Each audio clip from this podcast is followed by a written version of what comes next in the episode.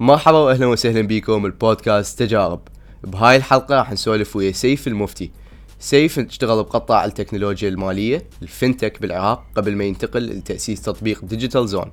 راح يسولف لنا على تاسيس وتنميه المشروع هذا، شلون اختار الفريق، وايضا الحاضر والمستقبل وسائل الدفع الالكتروني بالعراق الاي بايمنتس.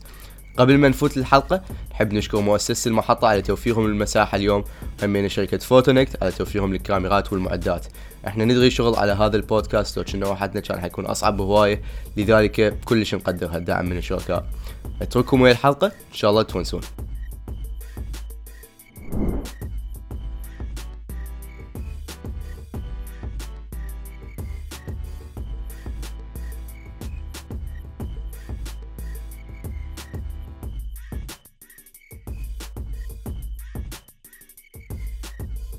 شلونك سيف؟ مرحبا جميل، مساء الخير. كلش فرحان جبناك اليوم كضيف على البودكاست. أنا كلش باشنت about digital zone يعني، وكلش فضولي أعرف عن تفاصيلها وأسمع منك قصتها، خلينا نقول من الألف للياء. أريد أبدي وياك بسؤال كلش بسيط للي ما يعرفون digital zone هو شنو، تقدر تشرح لنا هو بالضبط شنو digital zone؟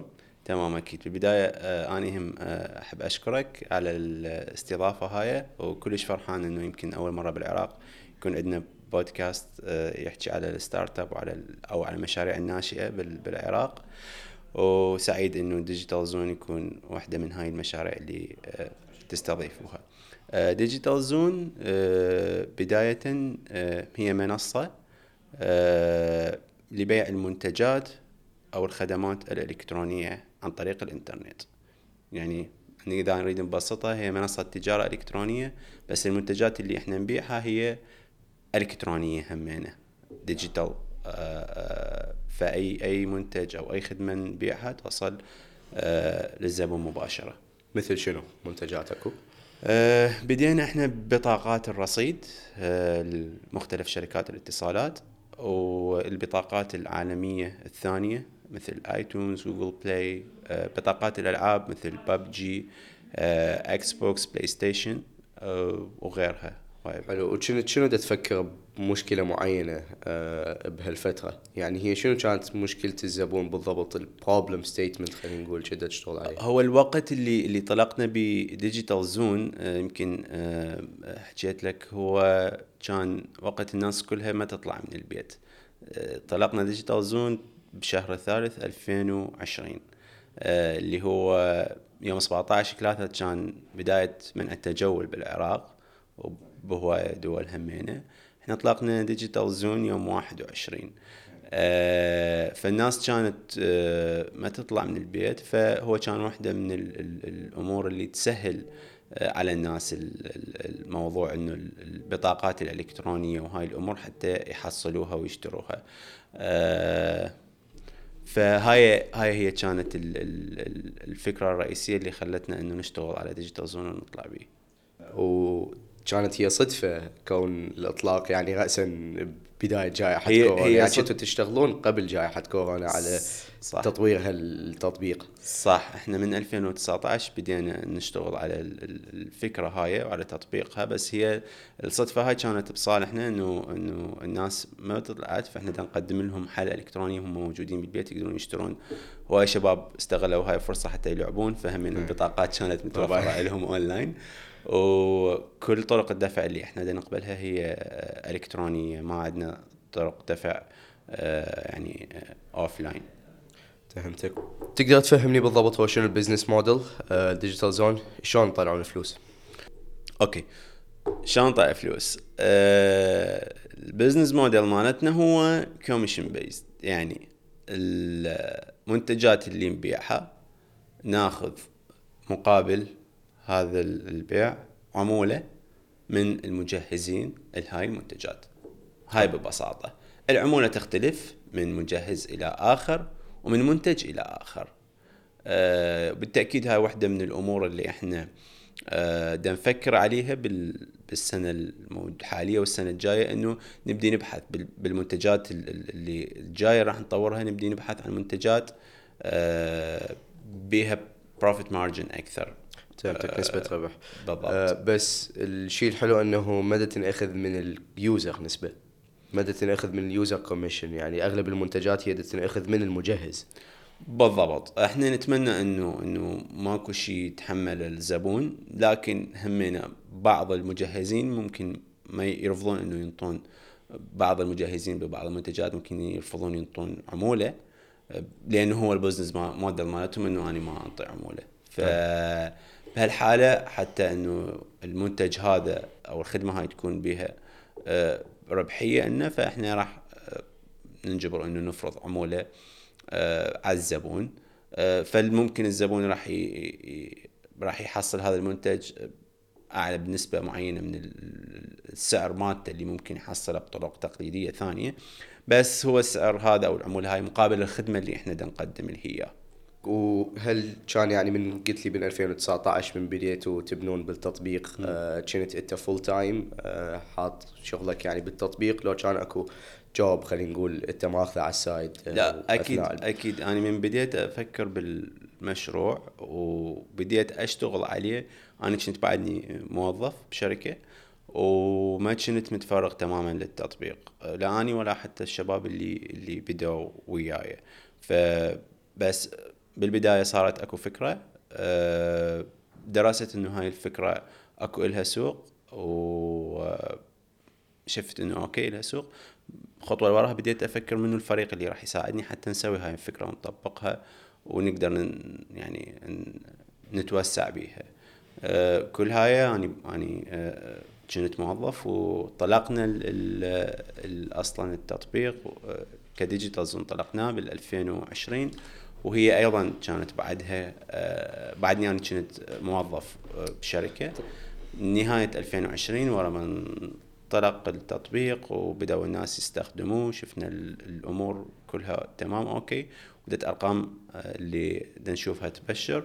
فقررت خلاص بعد أنه أنا لازم أتفرغ تماماً لهذا المشروع وأبدأ أشتغل عليه. طبعاً أنا أشوف هاي من أكثر الشغلات اللي خلينا نقول inspiring بيك، اللي دائماً تعجبني أنه خوايا أكو هذا الإحساس أو خلينا نقول النوشن بالانتربرنورشيب انه انت بس تطلع لك الفكره، اطلع من شغلك ابدي اشتغل على التطبيق. بس آه انت اخذتها بشكل محافظ اكثر خلينا نقول، ما فكرت انه راسا اطلع خلي ابدي ابني، خلي ابدي اوصل البرودكت المينيمم فايبل برودكت خلينا نقول. ذاك الوقت من انا اشوف هذا فشي فعلا مجدي، ذاك آه الوقت اخذ هالخطوه واللي هو فشي عظيم، وانا اشوف يعني ساعد هواي ديجيتال زون آه بهالفتره.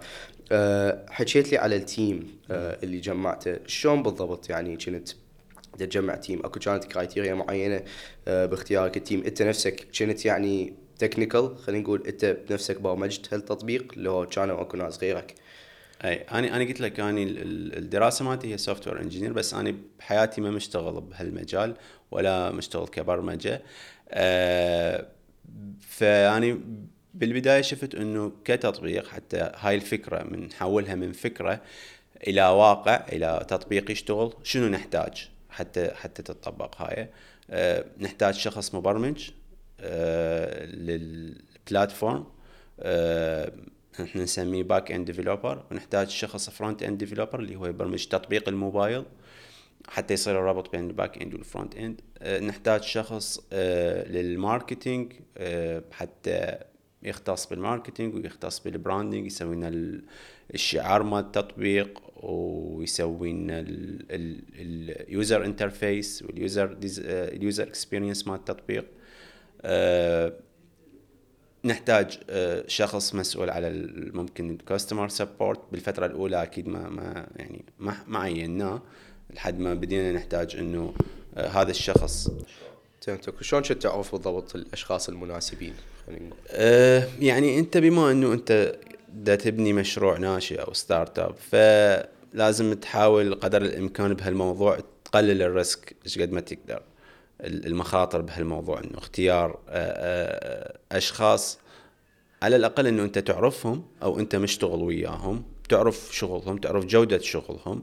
فكان اني اغلب الفريق اللي اختارته اني اما مشتغل وياه او انا شايف الشغل اللي هو مسوي. يعني يعني شخص مثلا مسوي تطبيق، انا شايف هذا التطبيق واعرف هذا التطبيق انه سواء بطريقه بروفيشنال وطلع للسوق. أه ما كان احد بيكم اتصور فول تايم ذاب حيله بالشغل، انتوا كلكم يعني اون ذا سايد. احنا يعني احنا كلنا كان عندنا الشغل الثاني اللي هو خلينا نقول دي يجيب لنا انكم لنا، وبنفس الوقت كان اكو وقت ثاني احنا مخصصي الديجيتال زون، ووقت مو قليل يعني يمكن يعادل الوقت اللي دا نشتغل بيه احنا او جزء اكثر. هم قلت لي شو وقت كان موعد الانطلاق الرسمي خلينا نقول التطبيق؟ طلقناه واحد وعشرين ثلاثة ألفين وعشرين. وشنو كان الاكسبيرينس لايك بالانطلاق يعني، وشنو المشاكل والاكسبيرينسز اللي واجهتوها اثناء الانطلاق وبعد الانطلاق؟ اول اشياء طلعت لكم هو هذا كان سوفت لانش. طلقنا النسخه، كان اكو نسخ تجريبيه قبله، بس هذا هاي النسخه ال ال ال الاولى اللي هي كانت يعني متاحه على الستور وكل شخص ممكن ينصبه. أه بدينا اكيد بالناس المقربين انه أه خليناهم ينصبوه، خليناهم يجربون التطبيق. أه وبدنا بدينا نشوف أه شنو الفيدباك مالتهم، أه تجربتهم شنو شنو النقاط والامور اللي اللي شافوها بالتطبيق سواء ايجابيه او سلبيه. السلبيه اكيد أه اخذناها بعين الاعتبار وبدينا نعدل أه على التطبيق بناء على هاي هذا الفيدباك وهاي النقاط. حلو. فهي تجربه كانت حلوه، ويعني كان اكيد يعني كان الاسبوع كله مو بس هذا اليوم ما كان سهل، انه لانه عاده بهيجي اطلاقات اكيد تواجه هواي شغلات لازم وعندك وقت معين لازم تحلها بسرعه، لانه اكو وراها حملة تسويقية راح تسويها حتى تبدي تنشر هذا التطبيق النطاق أوسع. أكيد. أه وشو وقت تشوف بيا نقطة بدأ فعلا تحول كنمو كمستخدمين كريفينيو أه بعد خلينا نقول السوفت لانش اللي حكيت لي عليه، شو وقت كان فعلا نقطة تحول أه كجروث؟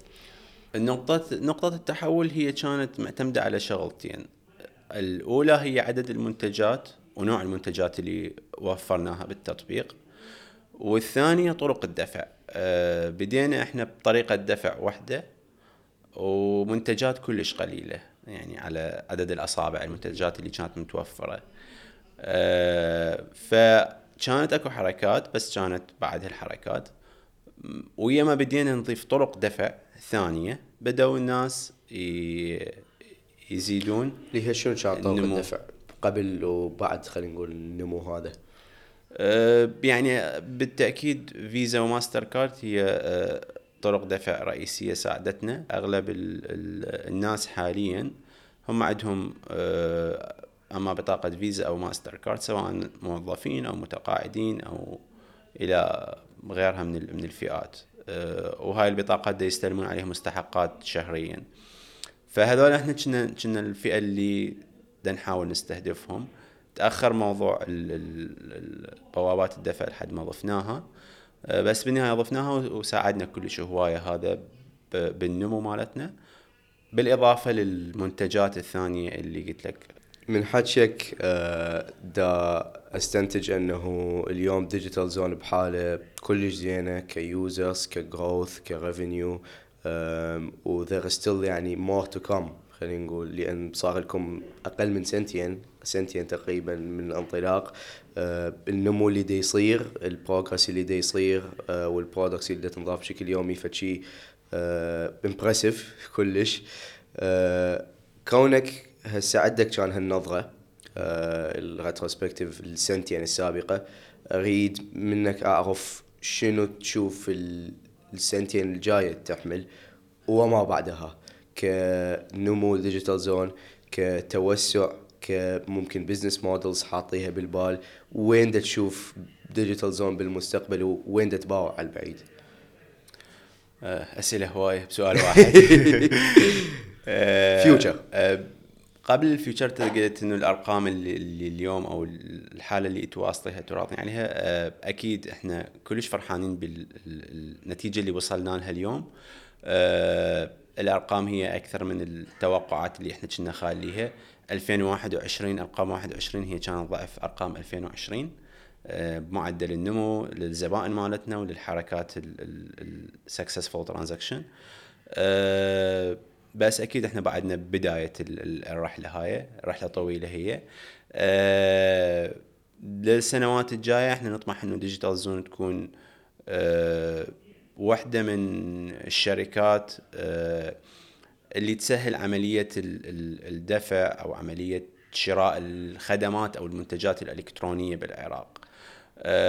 أكيد أكو منتجات جديدة نشتغل على تطويرها ورح نطلقها بالسنة هاي أو السنوات القادمة. يعني المنتج الأول اللي هو جاهز إن شاء الله راح يكون إطلاقه بالأيام الجاية هو منتج السفر. بدنا نحاول إنه ندخل، بدنا نشتغل على إنه ندخل قطاع السفر ونبدي نوفر ويا شركائنا من شركات السفر والسياحة، نبدي نوفر منتجات خاصة بهذا هذا المجال. هاي واحدة من الأمور اللي بدنا نشتغل عليها، بدنا نشتغل على شغلات ثانية هم إن شاء الله يعني بس تكون جاهزة نبدي نعلن عنها. من باب الفضول، تقدر تحكي لي عن بعض المشاكل اللي صارت وياكم وواجهتكم أثناء ما تحاولون أنه تضيفون فيتشر معينة أو برودكت معين؟ إيه، بالنسبة للمشاكل فهي أكو مشاكل دائما كانت تواجهنا بالفترة الراحت. إحنا قلت لك نعتبرها تحديات هي، ونحاول أنه أه نحلها ونلقى نلقى حل هاي التحديات. أه التجهيز المنتجات اللي احنا نوفرها هو يمكن واحد من أصعب التحديات اللي دائما نواجهها. أه ماكو ماكو استمرارية أو استقرار بالتجهيز من قبل المجهزين مالتنا. أه ف دائما انه احنا لازم اكو عندنا بلان بي، من هذا المجهز يوقف لازم اكو خطه ثانيه حتى الزبون من يفوت يريد يشتري كارت ما يعني ما يشوفها ماكو. فيمكن هو تحدي كبير، وواحده من الطرائف نعتبرها اللي حكيتك اياها. انا جت فتره انه كارتات احنا نشتريها ونشخط الرقم داخلها حتى من يوضيع حتى الزبون من يفوت يشوف اكو منتج. وممكن ممكن بعض الاحيان كانت اصلا اكو خساره بالموضوع، لانه يعني احنا نبيع المنتج بالقيمه مالته، ممكن كان شراء المنتج هو اغلى من ال ال ال السعر اللي نبيعه به. بس كانت كان الهدف مالتنا انه احنا نبقى نقدم الخدمه هاي للزبون. الزبون من يريد يشتري المنتج هذا يلقى متوفر وما يواجه أي صعوبة بشراءه. طبعا حكيت لي على شخط الكاردات، يعني مانيولي. أنت أول ما حكيت لي إياها ضحكت عبايدة الشاقة زين شو طلعت صدق. أه بدون ذكر اسم الشركة، تقدر تفهمني شنو الميكانيزم اللي أدت لهالموقف اللي حطيته فيه؟ المنافسة، هي المنافسة، لأنه أكو أه أه الماركت هذا أو السوق هذا بأكثر من جهة. أه كل جهة هاي هي محددة بالنسبة للمبيعات خلينا نقول. فمن أكو جهة جديدة أو شركة جديدة تدخل للسوق هذا وتريد تبدي تبيع، هي بالتأكيد راح تأخذ حصة من حصص الشركات هذولا هاي أو الموزعين ذولا. فهي المنافسة هي السبب الرئيسي بهالموضوع هذا، أنه أنت دا تأخذ من حصة شركة ثانية، مع انه انت دا تبيع. فانت يعني بالعالم كله يمكن تكون انت جهة دا تريد تبيع منتج او خدمة لجهة ثانية، المفروض هي عادة ترحب بهالموضوع وتحاول تقدم لك كل التسهيلات وكل العروض الممكنة. بس ما كانت هاي الحالة، بس للأسف يمنا ما كانت هاي الحالة، ويا مو ويا الكل اكيد، بس ويا جزء من الشركات. باخر عشر سنين بالعراق على الاقل هواية صارت تطورات بمجال الاي بايمنت، بمجال الاي كوميرس، بالمجال التكنولوجي بشكل عام. م. تطورات ما حد كان لو يتوقعها صح. قبل عشر سنين، واللي حكيناه بحلقه مروان يعني انه two years can change a lot. أه، انت كونك من اكثر الناس اطلاعا هنا بالاي بايمنت أه، بالفينتك، شنو تشوف راح تصير تغييرات؟ شنو تشوف اكو ترندز ببالك أه، راح تغير الطريقه اللي الفرد العراقي يدفع بيها من العشر سنين الجاية، أو إذا عشر سنين هواي عليك خمس سنين؟ هسا إحنا بالبداية وصلنا لمرحلة هي المرحلة اللي احنا بيها حاليا احسن بهواية من المرحلة اللي احنا كنا بيها قبل سنتين او ثلاث سنوات. قبل سنتين او ثلاث سنوات الى خمس سنوات يمكن كانوا اغلب الموظفين بالعراق يستلمون رواتبهم كاش، يروحين من المحاسب ويستلم ويحسب الفلوس وهذا. هسه وصلنا لمرحلة آه انه لا، الموظفين والمتقاعدين دا يستلمون مستحقاتهم ورواتبهم شهريا على بطاقات الكترونية. فهذول الناس عندهم بطاقات، عندهم وسيلة دفع، وهاي وسيلة الدفع دا يستخدموها آه بأماكن عديدة. آه ف أنا اللي أتوقعه بالسنوات الجاية الشركات المالية، شركات الخدمات المصرفية، البنوك كلها راح تشتغل على، راح تبدي تتنافس حتى تقدم خدمات أحسن لزبائنها هذولا حتى تقدر تحافظ عليهم، لأنه خلاص هسه هي تقريبا الكل صار عندهم بطاقات. فأنا هسه ليش دا أستخدم هاي البطاقة ما أستخدم هاي البطاقة؟ وليش لا، يعني بالنهاية هم المصارف والشركات دا تفكر انه ليش الموظف او المتقاعد دا يسحب راتبه رأسا بعد ما يستلمه، وهو الغالب هذا هسه دا يصير. فلازم تبدي تفكر بالخدمات الفاليو ادد سيرفيس اللي احنا نسميها خدمات القيمة المضافة اللي راح تقدمها لهذول الناس حتى يستخدمون هاي البطاقات. أول شيء يخلون فلوسهم بيها ما يسحبوها رأسا، ويبدون يستخدموها الصرف مالتهم بالمحلات، بالسوبر ماركت، آه، أونلاين، يبدون يستخدموها. آه، فالترندس اللي أتوقعها بالسنوات القادمة مجال البيمنت، أول شيء آه، إنه الناس آه، تبدي تستخدم هذا هذا الشيء بال بال بالأماكن. تقدر تعطيني مثال على هالشيء حالياً دي يصير أو راح يصير بالمستقبل القريب؟ يعني حالياً أكو بدول قريبة بمصر مثلاً أكو فشي اسمه فوري. فوري هذا هو هي خدمة دفع عن طريق الموبايل، كل المدفوعات تصير عن طريق هذا الموبايل. فاني هذا الشيء اللي أتوقعه وأؤمن به بسنوات جاية. مو بس يشتري كارت من الموبايل، مو بس آه يحول رصيد، مو بس يعبي بطاقة الماستر، لا يصير تطبيق ويقدر يدفع. أنا يعني من أروح أشتري من السوبر ماركت أدفع بالموبايل، من أشتري صامونة من الفرن أدفع بالموبايل، طيب. من أبو المولدة أدفع له بالموبايل. كل هاي الأمور تصير عن طريق الموبايل. هل تشوف واقع هالشي يطبق بالعراق؟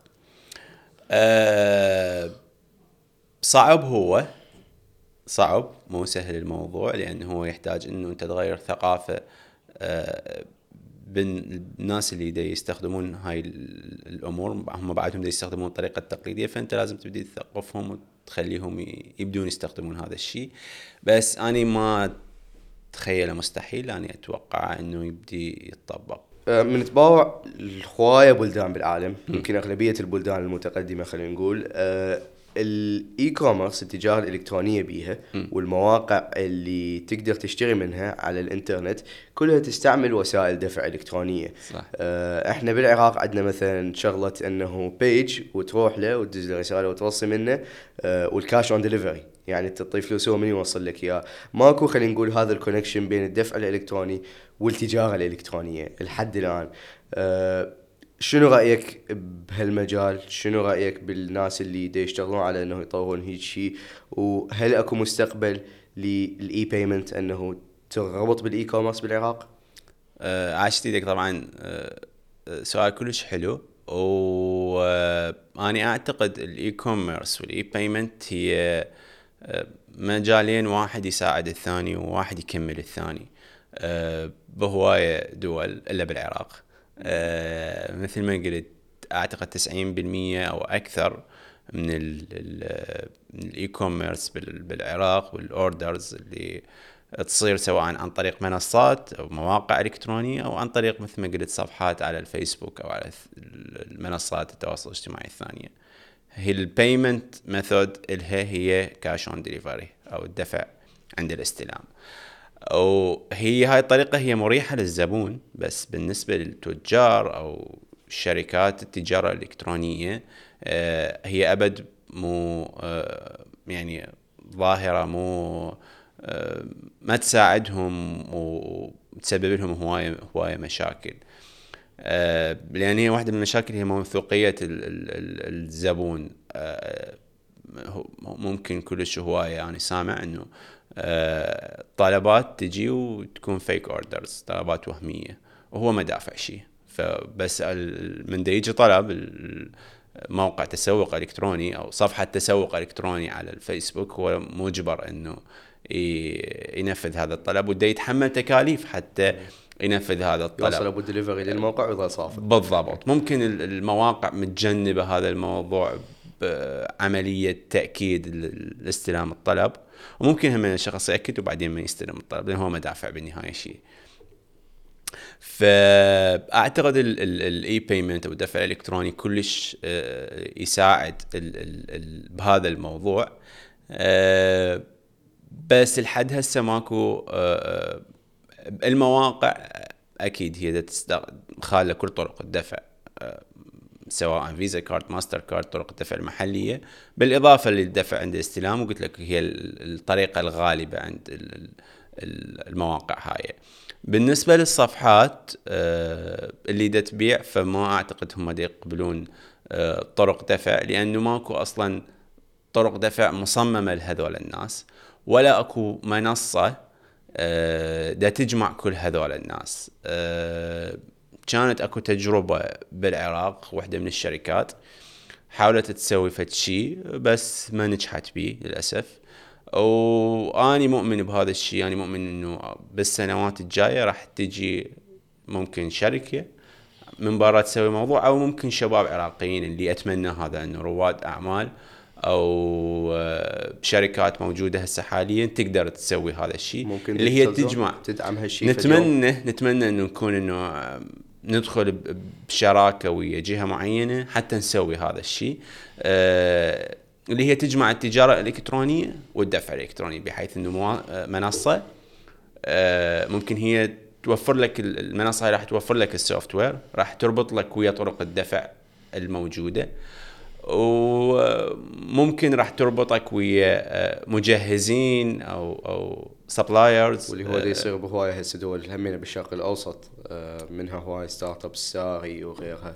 بالضبط امثالها. بالضبط. فهاي راح راح تسهل كلش العملية على التجار بالدرجة الأولى، والناس اللي عندهم صفحات إلكترونية راح تنظم الشغل مالتهم، وراح راح تبني لهم بزنس، يعني فشي راح يكون بقيمة لهم، وراح يبدون هم يعني ما راح يح... ما راح ي... حتى هاي هاي المواقع هاي الشركات هي راح اصلا راح تساعدهم بموضوع اللوجيستكس هم، يعني راح تكون مربوطه ويا شركات توصيل، راح تكون مربوطه ويا مخازن حتى تخزن هاي البضائع، فراح تسهل كلش هواي امور عليهم. هم راح يكونون بالضبط هم راح يكونون متفرغين حتى يركزون على شلون ينمون هذا البزنس مالتهم او هذا المشروع، شلون يسووا له تسويق بصوره صحيحه، وبس يزيدون ال ال ال ال الأرباح مالتهم والنمو مالتهم.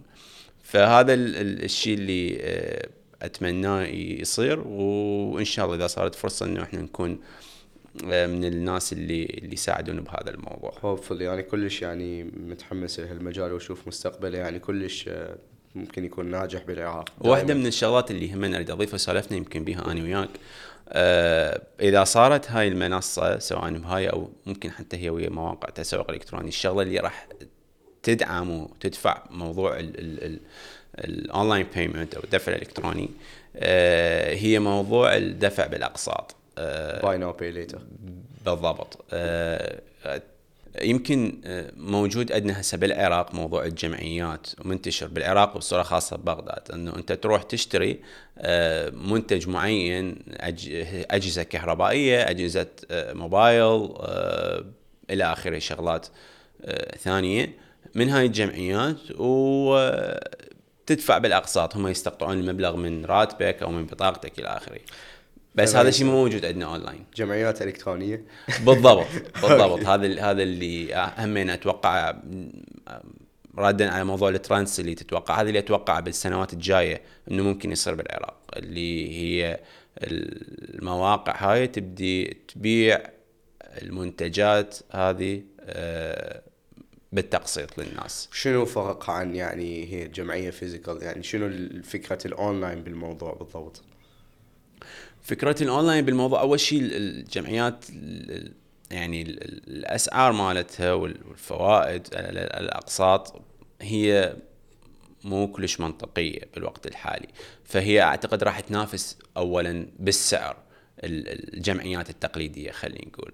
الشيء الثاني هي المنتجات اللي راح توفرها المواقع الإلكترونية أكيد أكثر بهواية من المنتجات اللي راح توفرها الجمعيات. الشغلة الثالثة هي طريقة الاستحصال وطريقة الدفع، هي كلها راح تكون إلكترونية، يعني ما يحتاج أروح وأسوي استمارة وأسوي كتابة من الجمعية للدائرة والدائرة لازم تجاوب الجمعية، وهاي البروسس المعقدة وطويلة. لا، راح تكون هي عملية أونلاين، أنت اشتريت المنتج، اختاريته، هذا المبلغ الكلي مالته، هاي عدد الأقساط اللي راح تتقسط على الزبون، هاي القسط اللي راح تدفع شهريا، دخل معلومات البطاقة مالتك، يصير فد verification معين، وبعدها خلص راح توصلك البضاعة ورا كم يوم حسب فترة التجهيز مال هذا الموقع والمنصة،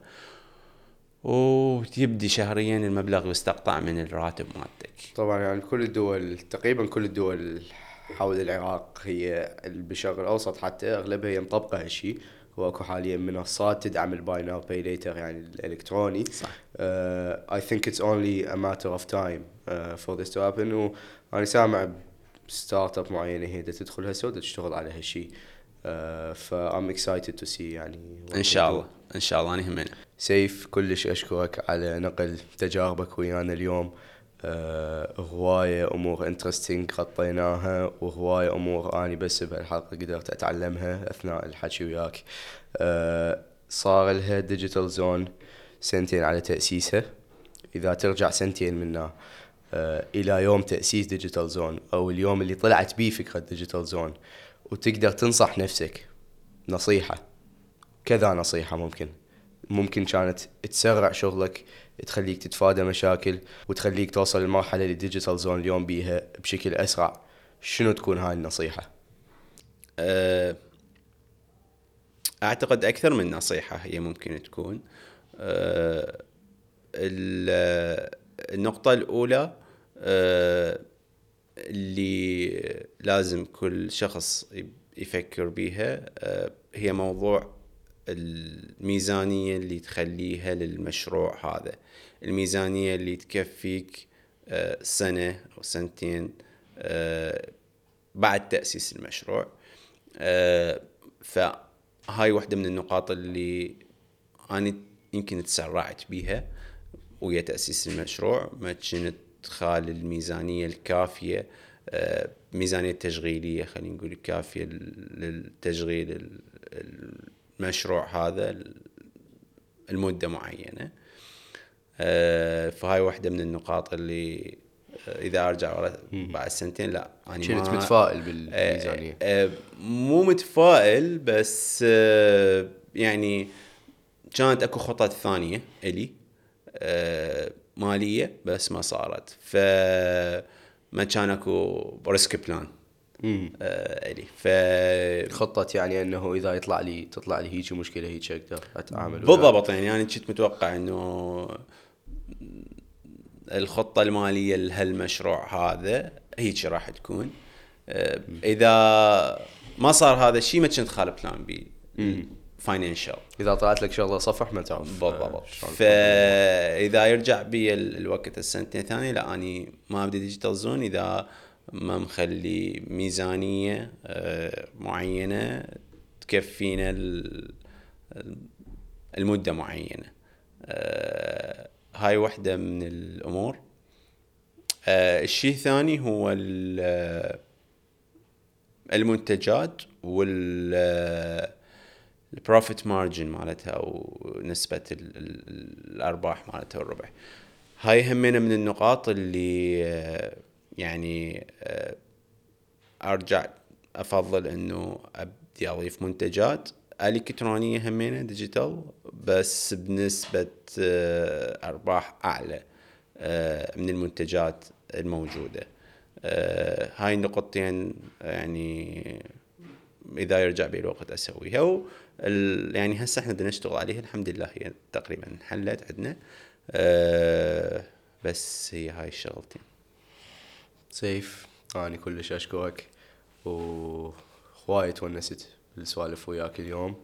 شكرا على انه شاركتنا تجاربك، واتمنى اللي يستمعون تونسوا بالحلقه همينه اخذوا لهم شغله وشغلتين واستفادوا لهم بشيء وتونسوا ويانا واستفادوا من تجربتك. شكرا لك سيف، انا كلش ممنون واشكرك همينه مره ثانيه على هاي الفرصه، وكلش متحمس انه يبدي ينطلق البرنامج مالتك وابدي اشاهد الحلقات.